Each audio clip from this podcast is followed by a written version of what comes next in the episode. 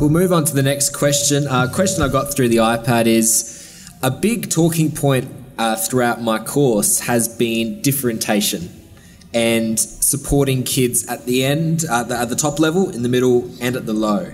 Now, I've heard um, lecturers and tutors and teachers talk about this realistically, and then I've also had people where I've looked through their their itinerary. They've actually never had any time in the classroom ever, and they fully expect 30 written lesson plans for every single individual child, every lesson, every day.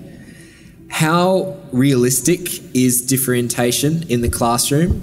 And how do we, as young teachers, get through all the uh, conflict about it and find something that works for us? Chris, how would you deal with that and suggestions that you would give to QUT and other uni students leaving into the workforce? Probably the first thing is actually you're part of a team, and those people who have been in school for a while um, will have some understanding of the nature of the students in a given cohort. So leverage that experience. Ask them, you know, what are what are the strategies that we use? Um, some schools have very formalised structures for differentiation, others don't.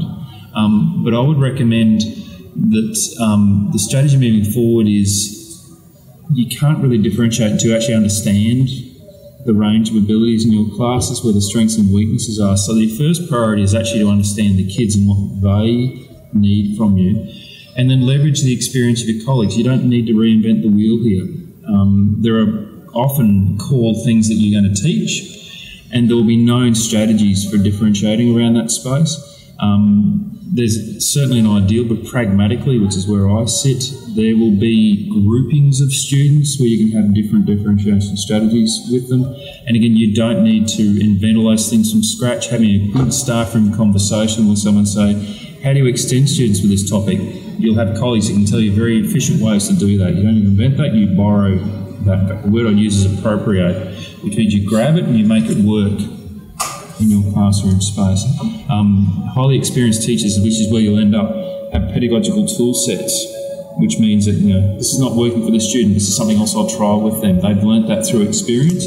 You can leverage your college experience. That's what I do as a early career teacher.